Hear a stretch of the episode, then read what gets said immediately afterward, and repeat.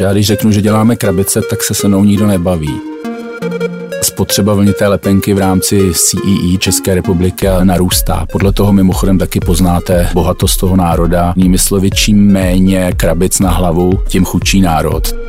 Pro představu, v České republice se vyrobí asi 1 miliarda metrů čtverečních. My, co se týče fabriky, tak vyrobíme řekněme nějakých 130-140 milionů metrů čtverečních, což je asi na dálnici z Prahy do Atén a zpátky.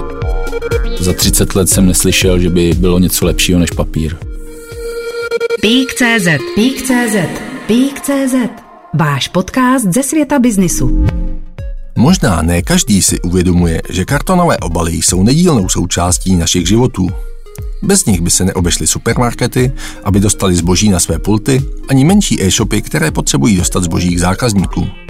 A právě výrobou obalů z vlnité lepenky se skoro 30 let zabývá výrobní závod Thimm ve Všetatech na Mělnicku.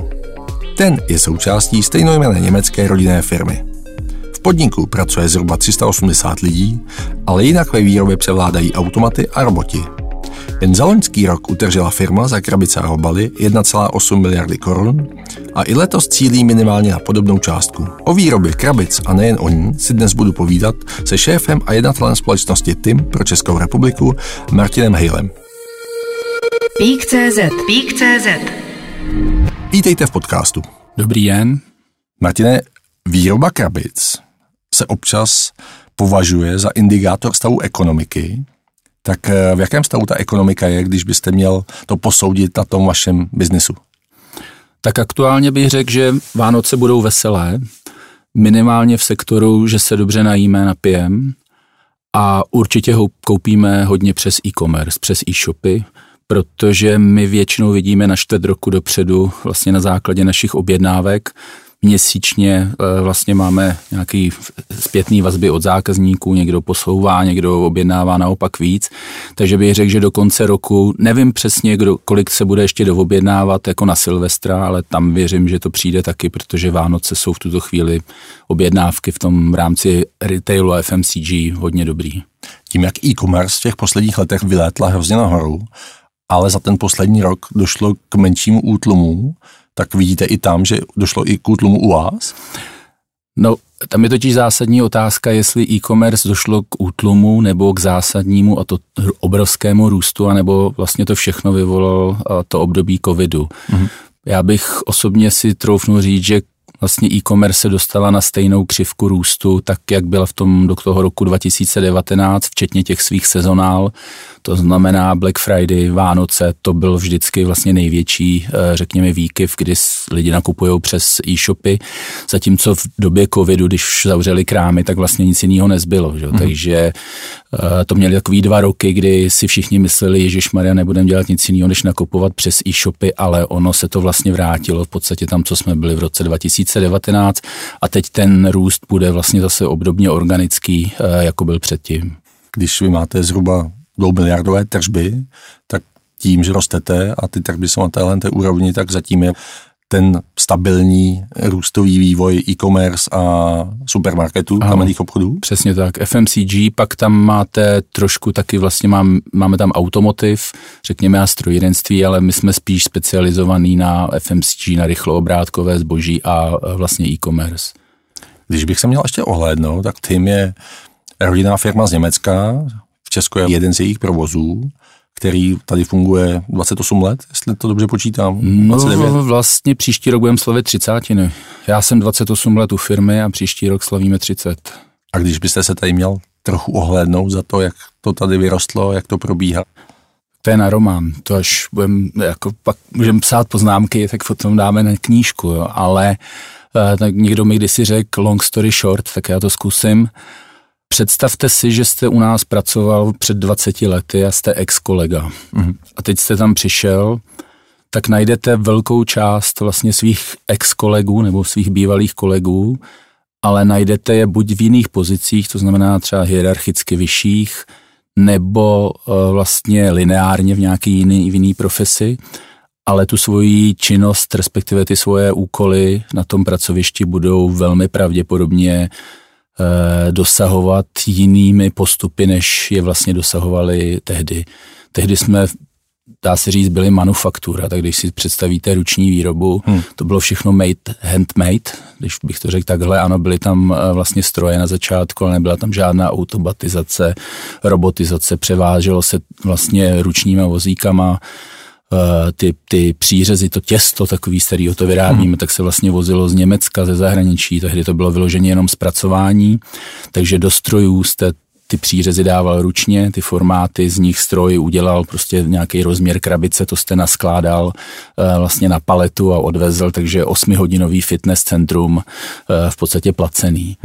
No a dneska, když přijete, tak to tam vůbec nenajdete, až na nějakou 1-2 výjimky, kde prostě ty robotizace pořádně ještě nejsou, nefungujou, ale pracujeme na tom taky, tak ta fyzická vlastně náročná práce v podstatě odpadla a přesouváte se jako člověk do pozice pracuju hlavou ve výrobě. Bavíme se stále pořád ještě o výrobě vyloženě, o té části, které se dřív se tomu říkalo modré límečky nebo výrobní dělníci, tak my vlastně dneska máme dole ve výrobě vlastně pouze kvalifikované operátory. Bez kvalifikace tam v té výrobě skoro nic neuděláte.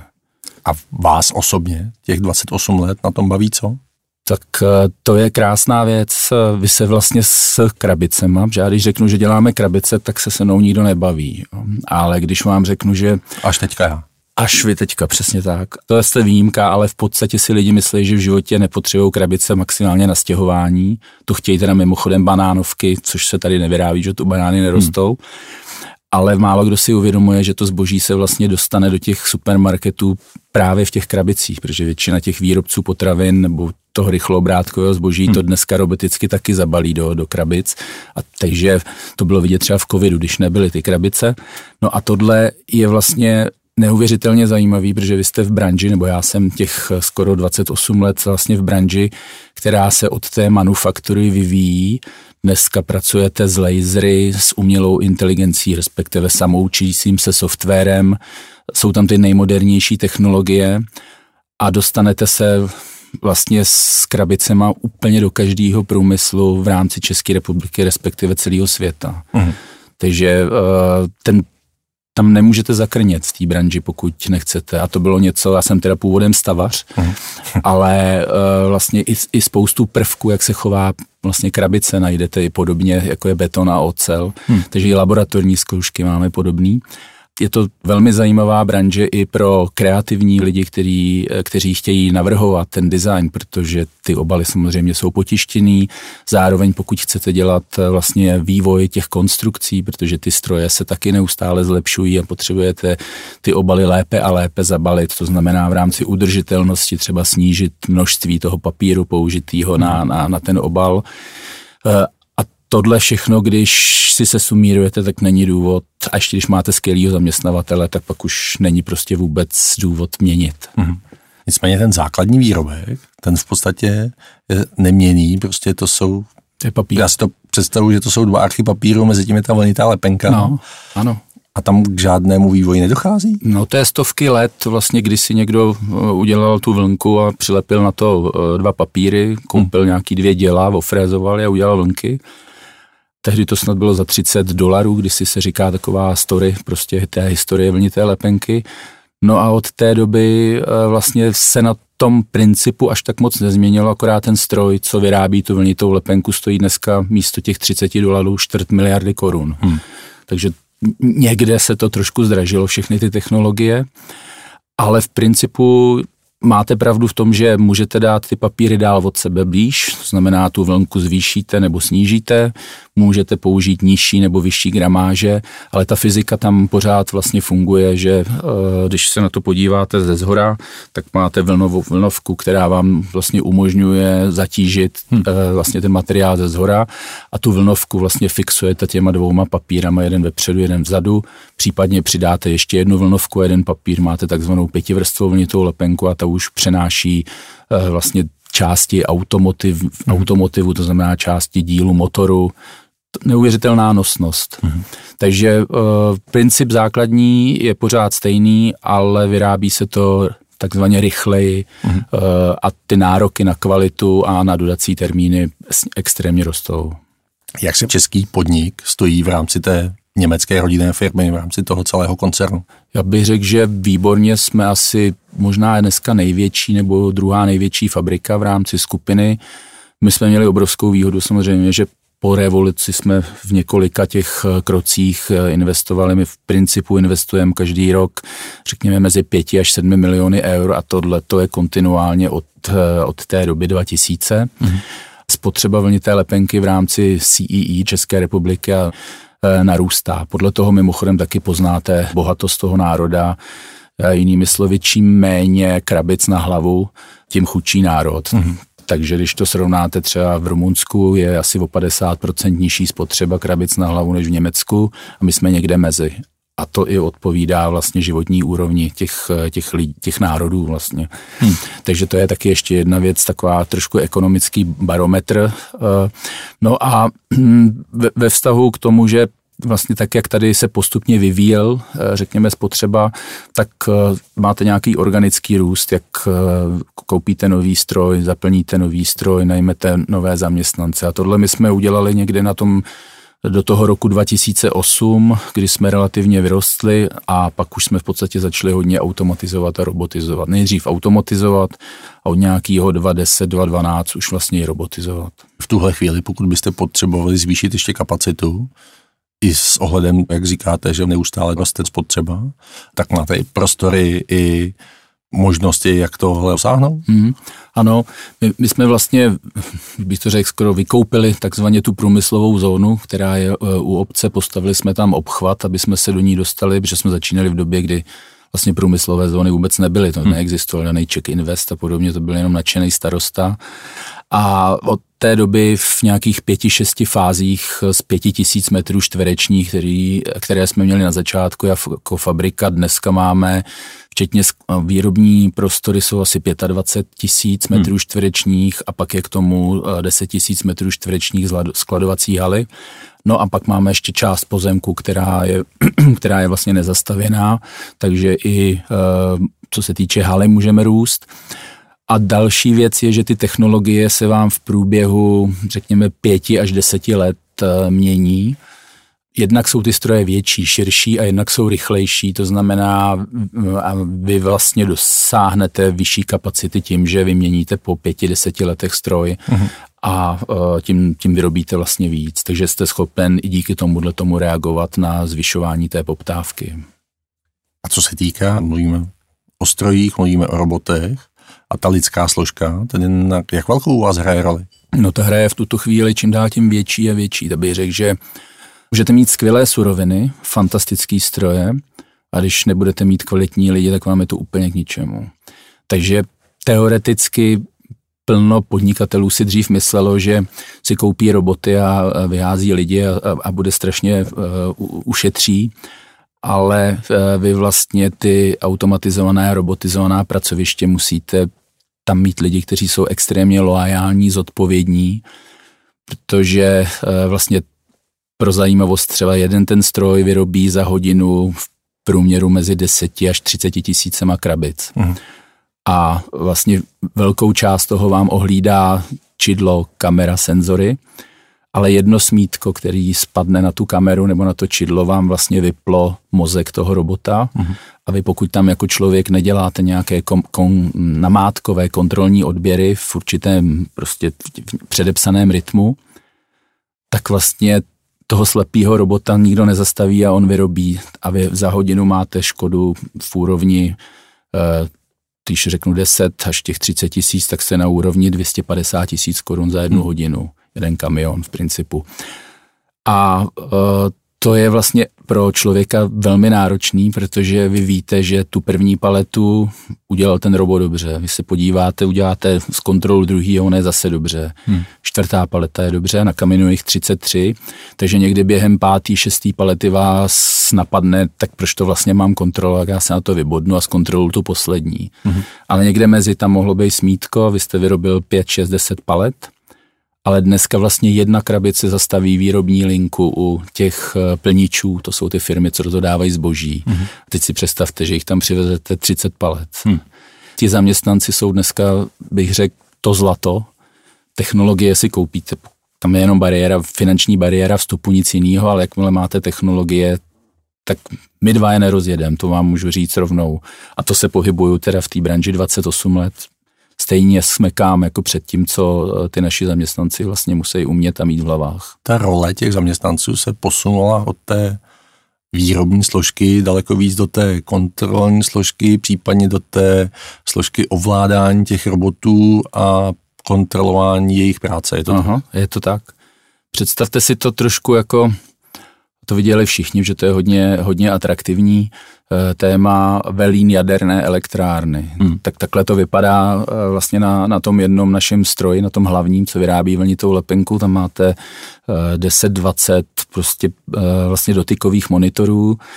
V principu vám ten stroj ukazuje, jak se cítí, a když se necítí dobře, tak vám i ukáže, co chce dělat.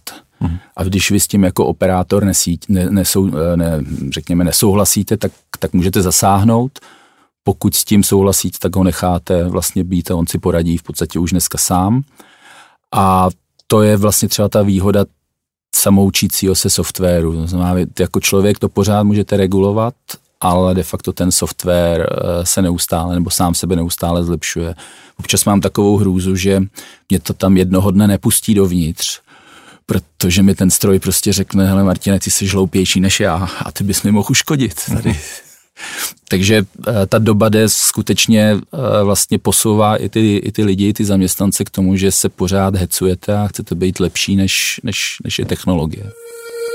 Peak.cz. Peak.cz. Chápu to tak, že bez strojů a bez těch lidí, kteří to takhle dobře ovládají, byste se v zásadě neobešli, abyste dokázali být konkurenceschopní? Jak vůbec je tohle prostředí těchto výrobků konkurenční? Extrémní konkurence. Zase pro představu, v České republice se vyrobí asi 1 miliarda metrů čtverečních. My, co se týče fabriky, tak vyrobíme, řekněme, nějakých 130-140 milionů metrů čtverečních, což je asi na dálnici z Prahy do Atén a zpátky. Takže v České republice se za rok vyrobí, řekněme, 4, 5 až 6 takovýchhle dálnic. A těch firem je tady velkých je 6 a pak máte asi 10 ještě středních, které jsou schopny naprosto regulérně konkurovat nám velkých. Takže bych řekl, že se musíte hodně otáčet na to, abyste vydělal peníze a zase pro představu pracujete s marží, řekněme, v řádu desetníků vlastně v té naší branži. Takže ten objem je podstatou toho, že pak uděláte EBITu třeba na úrovni 10-11%, což je třeba to jsou naše výsledky. To znamená, na to, abyste mohl investovat, musíte se snažit. A my jsme se v podstatě teďka bavili víceméně o té části, co to vyrábí, ale vy máte podobnou odbornost a automatizaci i v logistice, to znamená v regálovém skladech, zakladačích a zároveň to máte i v té administrativě, protože asi nikdo nedovede představit, že existuje nějaký vývoj a laboratoř kolem výroby, když to zjednoduším, krabic. Karton je hezký, že jo, ale v podstatě jsou to krabice. A takže tam vlastně se ty lidi taky musí posouvat, protože tam opět soupeří vlastně s tou technologií, digitalizací a dneska už i vlastně tím strojovým učením. Takže bez lidí nemáte šanci uspět a přestože máte kvalitní lidi, tak se všichni musí vlastně extrémně otáčet, protože ještě navíc je potřeba říct, že vlastně každá ta pozice, bych řekl, že je jedinečná, to znamená, je to soukolí několika ozubených koleček, když vám 1-2 lidi vypadne, tak to nedáte dohromady. Ta vaše hlavní odbytová cílovka jsou tedy supermarkety a e-shopy, ale týká se to regionu Česka, respektive případně nejbližšího okolí? My máme vlastně 4 segmenty, to znamená, jeden z nich jsou krabice, další z nich jsou ty e-shopy, pak jsou to ty POS záležitosti, znamená point of sale stojany, a z části vlastně obaly, co si lidi nosí domů, ať už multipeky nebo různé vánoční teďka balíčky a podobně. A ta, řekněme, sféra vlivu, protože majitelé staví ty fabriky většinou tak, aby byly, řekněme, 600 kilometrů od sebe, že se dá říct, že do 300 kilometrů máte relativně slušnou rentabilitu rozvážení těch produktů. Na 300 kilometrů už to jsou vybrané druhy zboží. A my tím, že je máme 600 od sebe, tak si za A nekonkurujeme v těch regionech, ale zároveň si můžeme pomoct, backupovat se, což dneska zákazníci vyžadují, že když máte jakýkoliv problém, tak bez poznání jim to jede z jiné fabriky. Čili dá se říct, že když se podíváme, naše nejbližší fabrika je vlastně v Bavorsku, takže my máme od Bavorska po, řekněme, Sasko, co se týče exportu na německou stranu. V Polsku máme jednu fabriku vlastně u Vroclavy, takovou malou, ta se teďka bude přestavovat, zvětšovat, druhou nad Moravou, takže do Polska vlastně vůbec a máme část Rakouska, protože část Rakouska je vlastně obsluhovaná z Bavorska a trochu Slovenska, tam už to začíná být hodně daleko. Takže se dá říct, že největší naše trhy jsou samozřejmě kmenový Česká republika a pak máme asi 30% dohromady exportu, z čehož nejvíc je Sasko a Bavorsko. A těch provozů, které tady spadají pod Thimm, po té Evropě je tady kolik? Těch je dohromady 10, to znamená je 10 takzvaně kartonážek, čili velikosti nás asi. A pak máme 3 vlastně závody, které dneska disponují tím předtiskem, to znamená, tam vlastně se dneska dělá ten tisk digitální technologií, čili tak, jak možná někdo zná, dneska existuje offset, flexotisk a k tomu dneska nastupuje právě digitální tisk. Vrátím se ještě k té konkurenceschopnosti. Vím, že váš provoz disponuje unikátní laserovou technologií, která, pokud jsem dobře informován, tak nikde jinde moc není. Tak je tohle ta vaše konkurenční výhoda taky? Je to rozhodně konkurenční výhoda na dvou polích. Řekl bych, že největší výhoda je v tom, že se učíte budoucnost, protože tam je takový krásný story, který vyprávíme, když se někdo ptá, proč nebo jak dospějete vlastně k tomu, že vám ty krabice nehořejí.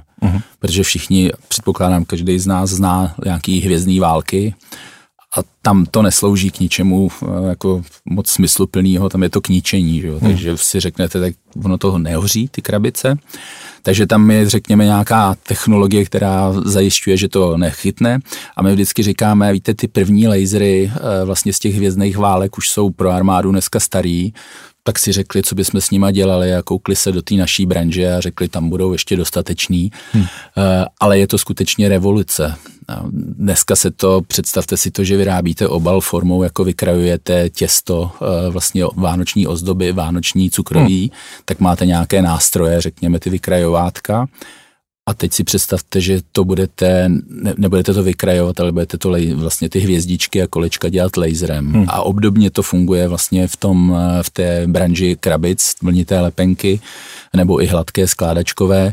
Vy tam prostě vsunete ten formát toho materiálu a místo toho, aby se tam vykrajoval, tak to tam ten laser vlastně vyřeže ten rozměr toho obalu, otvory, místa pro ohybání a podobně. A v čem je jeho obrovská výhoda? Právě v tom, že nepotřebujete to vykrajovátko. Takže zkrátíte výrobní proces, ušetříte náklady a zároveň se dostáváte do fáze, že tam nemusíte skoro s ničím manipulovat. V budoucnosti nebudete muset vůbec s ničím manipulovat a dostanete se tak do fáze vlastně bez dotyku lidské ruky. Takže vy už vepředu můžete vlastně vyrábět v té části tisku bez dotyku lidské ruky, kde předtisknete papír, vyrobíte už potištěnou vlnitou lepenku a následně ji laserem vlastně zpracujete do podoby krabic. A protože my věříme, že to může být cesta pro budoucnost, tak proto jsme ten stroj vlastně už v roce 2019 pořídili. V té době vlastně pro tu vlnitou lepenku byl jeden tady v Čechách ve Všetatech a druhý byl v Austrálii. Aha. Byly vlastně 2 první na celém světě, takže pak bohužel přišel covid, takže ty návštěvy tak jako koukaly přes ty Teamsy a Skypy a od té doby bych si troufnul říct, že těch laserů už po světě nějakých, myslím si, že 20 už jich určitě bude. Na všech kontinentech samozřejmě. A energetická náročnost oproti těm klasickým vykrajovátkům je srovnatelná, protože zase tím, že to byly jedny z těch prvních, tak samozřejmě postupně vymýšlíte, jak snížit energetickou náročnost.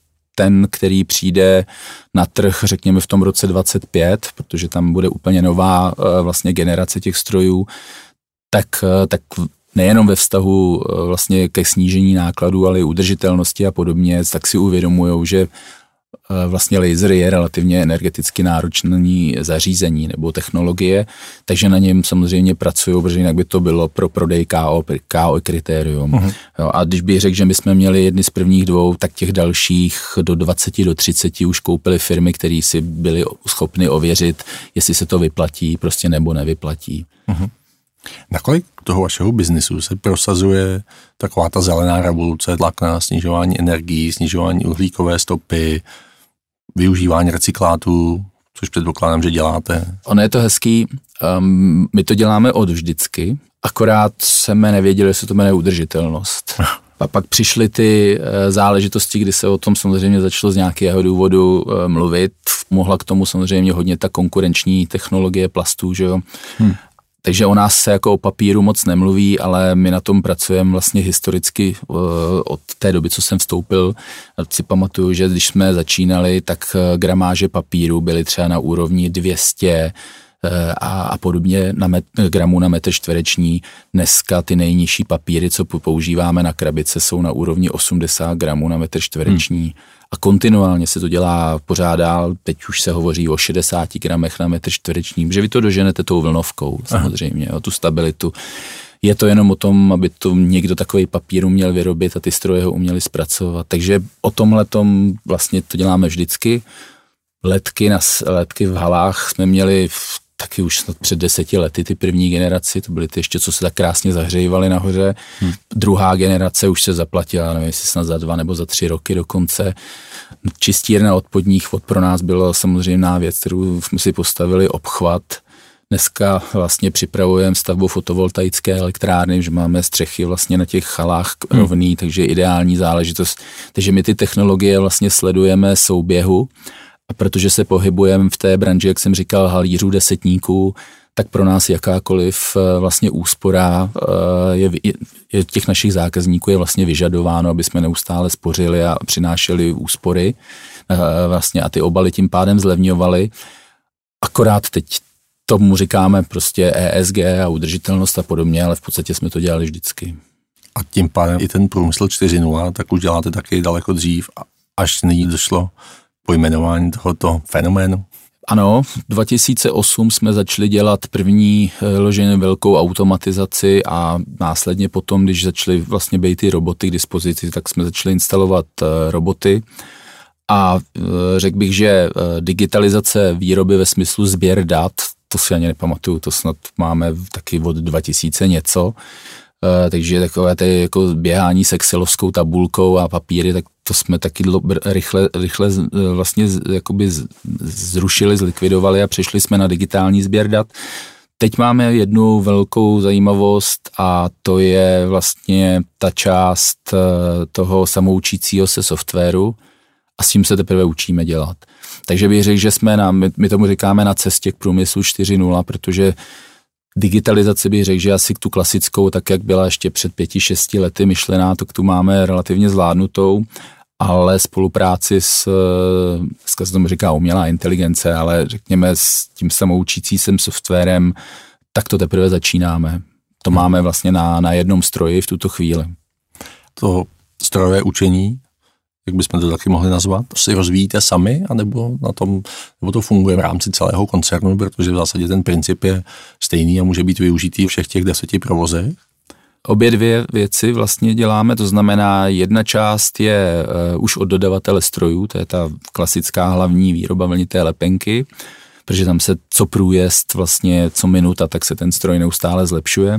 A potom vlastně v jedné fabrice, a to je ta odpověď na to v rámci koncernu nebo skupiny, má vlastně každá fabrika nějaké svoje úkoly, tak v rámci toho má jedna fabrika nasazené strojové učení přímo ve výrobě, že každým průjezdem toho přířezu, toho těsta, toho formátu, vy dostáváte jako operátor už do uší vlastně informace typu zastavil jsem ti stroj, běž se podívat tamhle, je tam nějaká neschoda a řekni mi, jestli je to OK nebo to není OK, když to bude dobře, tak to od příště budu pouštět, když je to špatně, od příště takovýhle věci vlastně budu vyhazovat. To znamená i touhletou vlastně řekněme vnitřní cestou, kdy si některé ty věci ladíme vlastně sami, tak se snažíme využít tady ty věci. No a teď tu umělou inteligenci, strojové učení a teď to budeme zkoušet pravděpodobně i v části design, navrhování, protože to tam zase, myslím si, že tam velmi zrychlí takovou tu manuální práci, kterou sice z myší a na počítači, ale musíte ji udělat a může se zase člověk mnohem víc věnovat té kreativitě, tomu, co je ta největší podstata těch vývojářů a designérů. Ten váš biznis je ale závislý na základní surovině papíru, který v několika nedávných letech byl jeho nedostatek. Tak jak vidíte tu perspektivu ohledně téhleté základní suroviny, která je nutná pro ten váš biznis? Tak abych řekl, že za předpokladu, že si nezničíme planetu, tak budeme mít stromy. A my si teda všichni myslí, že my kácíme stromy, ale 90% vlastně těch našich výrobků je vlastně z recyklátu. Takže my ty všechny krabice sbíráme, ať už na konci supermarketu nebo z modrých kontejnerů a vyrábí se z toho pořád opakovaně nový papír. Přidává se tam prostě nějakých do 10% vlastně nové vlákniny, nového vlákna a můžete to točit, to vlákno 24krát, takže bych řekl, že dost slušný. No a když řeknu papír vlastně ze stromů, stromy dorůstají, neničíme, naopak je vysazujeme, tam je to hospodářství vlastně certifikovaný, to znamená, jakmile jeden stroj strom ubyde, tak ho samozřejmě vlastně řekněme vysadíme nový. Sběr papíru je zálohovaný, takže všichni rádi vrátí, protože dostanou za to peníze, tak je to takový, nechci říct perpetuum mobile, ale krásně ten cyklus vlastně funguje. A pokud někdo neporuší, což se porušilo v covidu, kdy vlastně se vám najednou zavřeli na jednu dobu hranice a nemohli jste sem dostat třeba kamiony s papírem, že v České republice se toho papíru moc nevyrábí, většinou je to dovoz, tak vlastně to bylo, řekněme, období, kdy všichni zaznamenali, že není papír, ale jinak já nepamatuju za 28 let, kromě tady toho jednoho roku nebo 2 let, že by nebyl papír. Papíru je vždycky dost a bude. A podle já samozřejmě svým cyklům hospodářským, to znamená, buď jeho je hodně, nebo jeho málo, nebo méně, ale nikdy nebyl takový nedostatek a myslím si, že už se to nikdy nebude opakovat. Otázka spíš zní, jako jestli v budoucnosti budete mít papírny v Evropě nebo nebudete, právě v tlaku na, řekněme dneska tu téma udržitelnosti, respektive spíš toho, že nikdo nechce mít v okolí svoji papírnu, znamená nikdo ji nechce, aby se postavila mu za barákem, ale tam je podobný problém, nikdo tam nechce dálnici, nikdo tam nechce vepřín, takže bych řekl, že tohle si Evropa bude muset asi vyřešit bez nás. Evropa částečně spěje k tomu, aby se vracela těm výrobním podnikům, které v zásadě se přesunuly do Číny, do Ázie a tak dále, kvůli levnější pracovní síle, na druhou stranu ztratila v úzovkách tu svoji výrobní nezávislost, takže teoreticky by mohl být tlak i na to, že tady budou vyrůstat nové papíry. Rozhodně.